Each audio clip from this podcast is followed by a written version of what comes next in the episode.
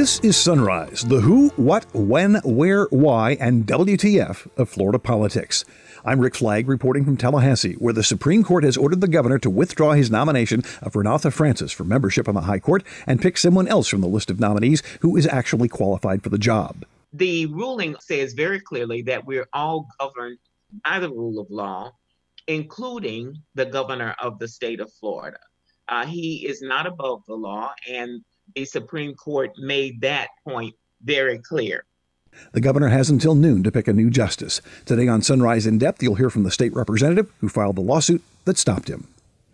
They are still the hotspot on Florida's coronavirus map, but today is the day Miami Dade and Broward counties are entering phase two of the COVID recovery. Very happy to say that thanks to our community doing their part in wearing masks and social distancing and practicing good hygiene, uh, we're seeing great results.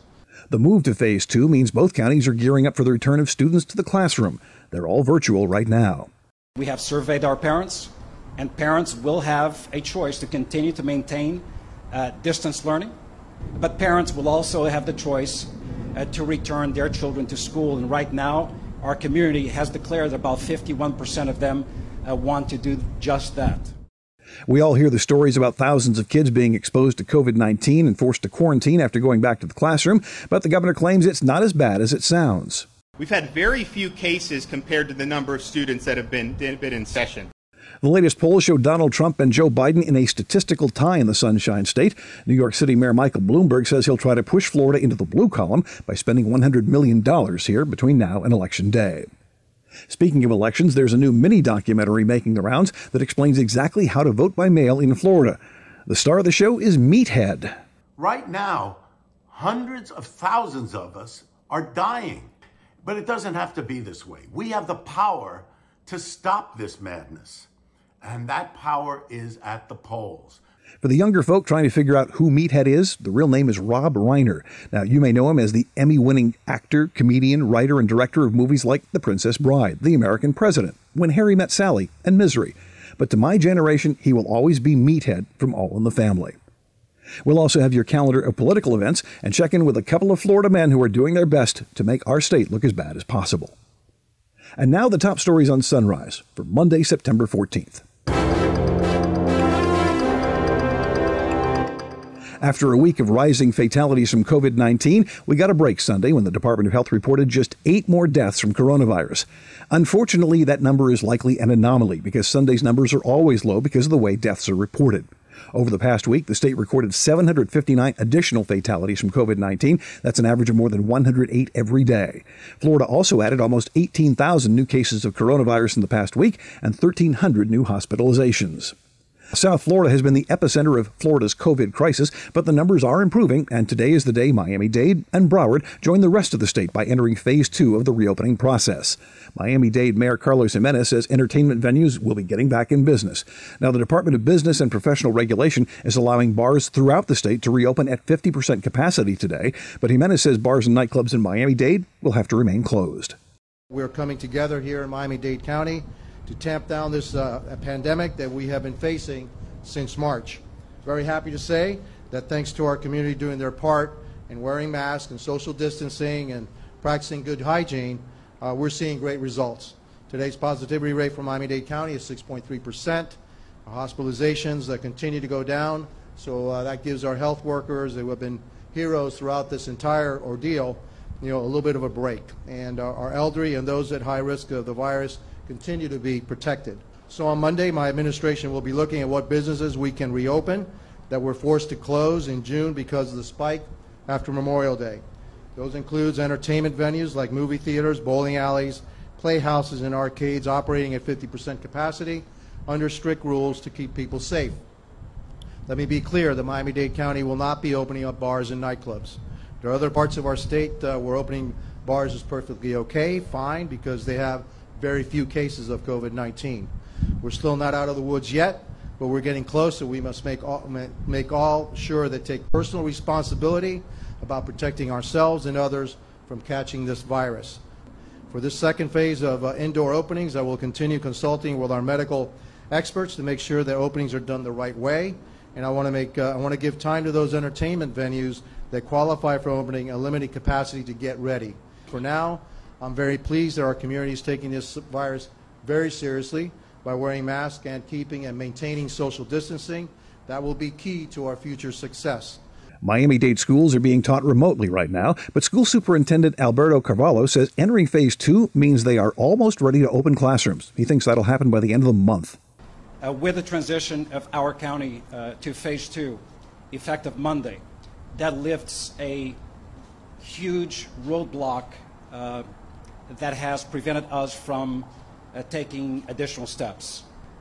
Our school board uh, had approved the reopening plan declaring eight specific criteria that have been measured over time.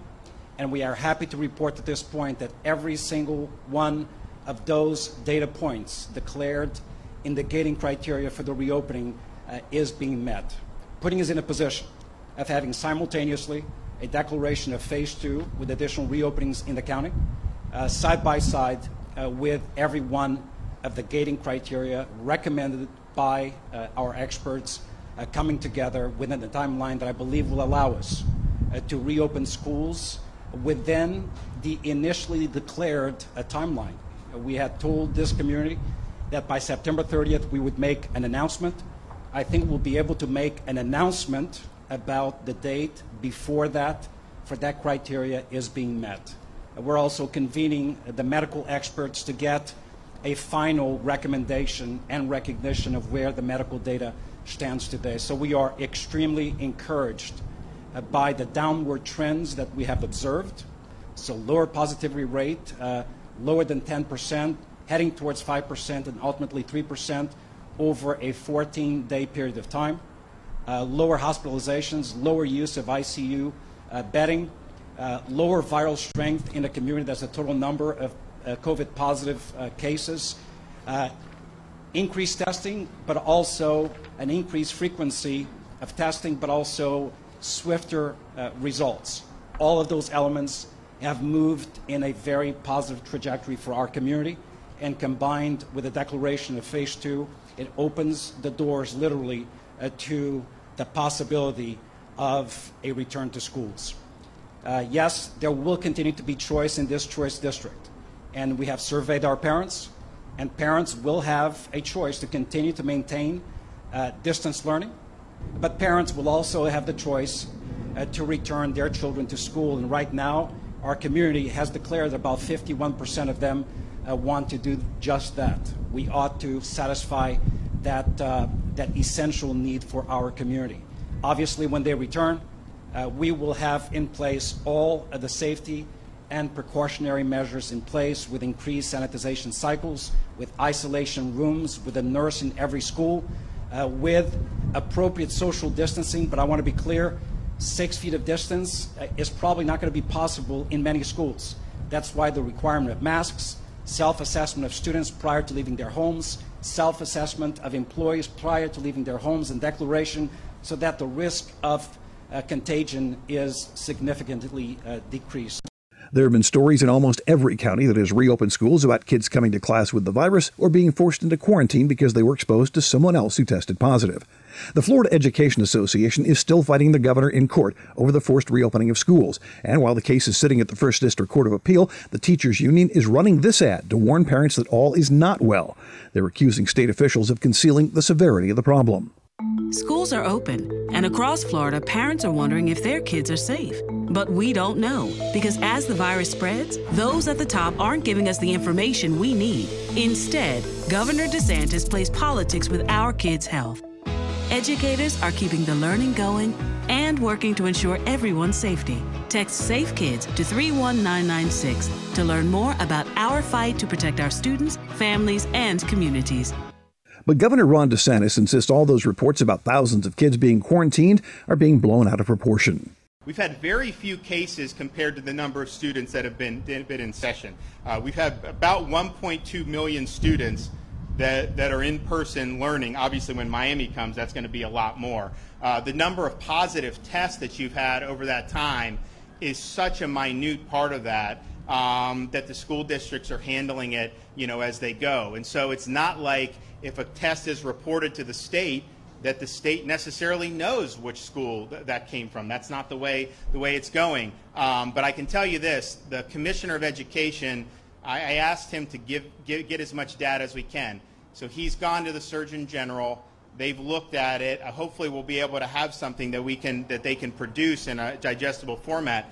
But the fact is, the secondary transmission in our schools, and not just Florida, this is everywhere, is incredibly incredibly low. In fact, there just hasn't been as much secondary transmission. You'll have situations where someone will be symptomatic on like a bus, and then they'll quarantine all the kids on the bus. I don't think you need to do that, but when they're doing that, very few of those kids have tested positive who've been in these types of um, these isolations uh, when they don't have symptoms. And so that's just something that I think has been the, the experience, not just throughout the United States, but I think that's been the experience uh, throughout the world. And so that is why when you view something like this, it's different than what we kind of our instincts would tell us with an influenza, where the kids have the germs and they're passing it around. Uh, the fact is, kids being index cases and, and fueling secondary transmission, the data just doesn't support it uh, as it currently stands. Speaking of how things currently stand, Florida has now logged 12,764 fatalities from COVID 19. 664,000 Floridians have been infected. That's about 3% of the state population. Next on Sunrise in Depth, we'll hear from the lawmaker who forced the governor to withdraw his latest appointment to the Florida Supreme Court. She's black, and the governor tried to get her to drop the lawsuit because he wanted to appoint a black justice. But Geraldine Thompson says it's more important to follow the law. That story is next after we check in with the sponsors. You're listening to the Sunrise Podcast from Florida Politics, and we're much obliged. PredictIt is like the stock market for all things politics. Instead of trading stock in companies, you're investing money into your opinions on everything from election results to how many times President Trump will tweet this week. It's easy and only costs a few bucks to get started. Our podcast listeners can get a special introductory offer by visiting predictit.org slash promo slash FLAPOL. Try it today. Welcome back to Sunrise. Governor Ron DeSantis has to eat some crow today and pick a new person to serve on the Florida Supreme Court. He tried to appoint Judge Renatha Francis of Palm Beach County, but she wasn't eligible. She didn't meet the minimum number of years for having been a member of the Florida Bar. Now, Francis knew when she applied for the job she did not meet the 10 year standard. The Judicial Nominating Commission knew it as well, but they sent her name to the governor. And Ron DeSantis knew it too, but he picked her anyway. So State Representative Geraldine Thompson sued, and on Friday, the Florida Supreme Court ordered the governor to pick someone else from the list of nominees. The ruling from the Supreme Court strengthens the confidence uh, that our citizens have in our court system. And it says that these are justices who are going to be objective, impartial, and fair, and rule based on the law. That is exactly uh, what they did. And any Floridian who has a case that might go to the Florida Supreme Court should feel confident that their case is going to be decided based on the law rather than based on ideology, uh, membership in the Federalist Society, or sharing the same perspective of the governor who made that appointment. The ruling also uh, says very clearly that we're all governed by the rule of law including the governor of the state of Florida. Uh, he is not above the law, and the Supreme Court made that uh, that point very clear. The governor tried to guilt trip Thompson into withdrawing her lawsuit, and he did not hesitate to use the race card, saying he could not understand how a black woman could oppose the nomination of another black woman. This particular representative has been somebody that's been very vocal about wanting to have a black justice on the Florida Supreme Court. Well, guess what? The petition that she has filed right now would block a black justice, and then, if granted, potentially force me to pick from the remaining names, who are all very good, but guess what? None of them are going to be a black justice. So if that is your goal, then this lawsuit is totally undermining what you stated that you wanted to do. And so when I see a politician saying one thing and then doing another, to me, that's the hypocrisy that so many people are sick and tired of when it comes to people in office. Let's revel in the irony of that last sentence for just a moment. These are indeed strange times when a loyal supporter of Donald Trump complains about politicians who are lying hypocrites. When the governor announces his appointment today, he'll probably blame Thompson for the fact that he will not be able to appoint a black justice. But Thompson says DeSantis did this to himself. The fact that he now has been ordered by the Florida Supreme Court to choose from the list that he received from the JNC in January. Uh, the fact that with Justice Francis uh, removed, Judge Francis removed, he now has no opportunity uh, for diversity. But the governor has had numerous opportunities to achieve diversity on the court.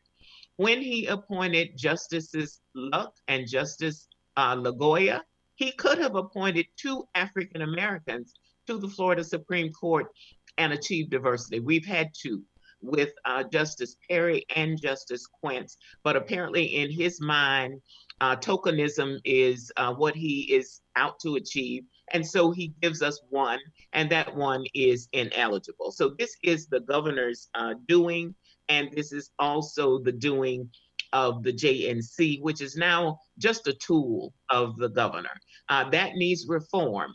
At one time, you had three people appointed by the governor to the JNC, and then three people appointed by the Florida Bar. And those six people together chose another three. Now the governor appoints all nine. And so you have a JNC that is broken uh, and is just a tool for the governor. While the governor touts uh, his commitment to diversity, his actions belie what he says. So we're not looking for words, we're looking for actions. And he has not taken the action, even though he's had multiple occasions to bring diversity to the court. He could have appointed two African Americans this time, people who were eligible and people who were qualified. There were six highly uh, accomplished um, individuals, five of them were judges, and his JNC rejected all of them. So this is where we are.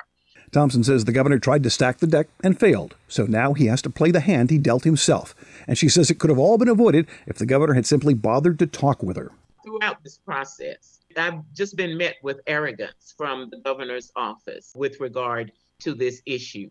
I was in Tallahassee in late July for a press conference and I requested a meeting with the governor.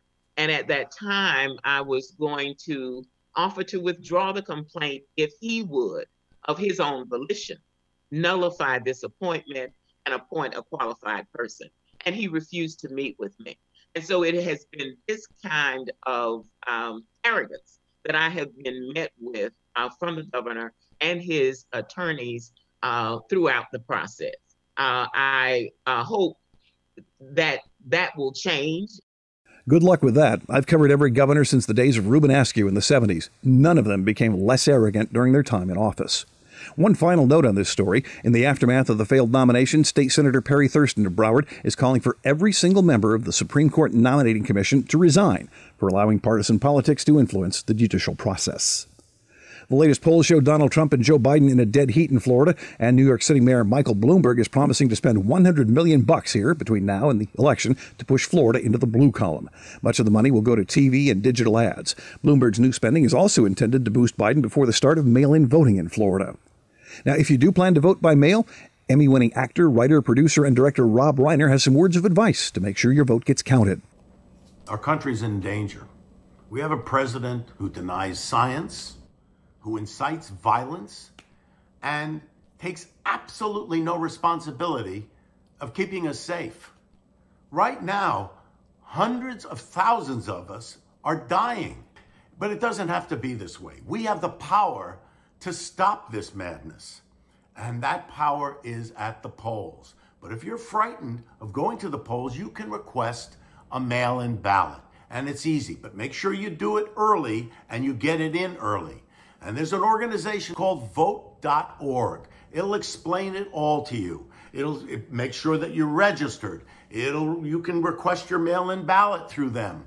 And if we do this and we do this overwhelmingly because we're going to have to really overwhelm those polls and make sure we get our voices out, we'll win this and we'll be able to stop this madness. So go to vote.org and find out how you can vote by mail.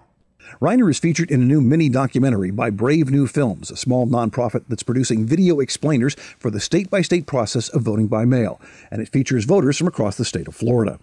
I'm Yolanda Russell, and I live in Windermere, Florida. Barbara Devane, Tallahassee, Florida. Lorenzo Canizares, South Florida. Lorraine Tuliano, Orange County, Florida. Stuart Cohen, Sarasota, Florida. Vote by mail. Vote by mail. Vote by mail. Vote by mail. Voting by mail. Because, hey, you're not going to go out, COVID, we have no idea. You don't know what they may be carrying. Mail. Drop it in the mail. Open it up, select your candidates, mark them in, fold it back up. There's a secrecy envelope in the package. You put it in the secrecy envelope, and then there's an outer envelope that you put the secrecy envelope in, seal it up, sign on the back, date it, and you put it in the mail and send it off. Two to three days later, you can go online to your supervisor of elections office and you can check the status of your ballot. Get your voice heard.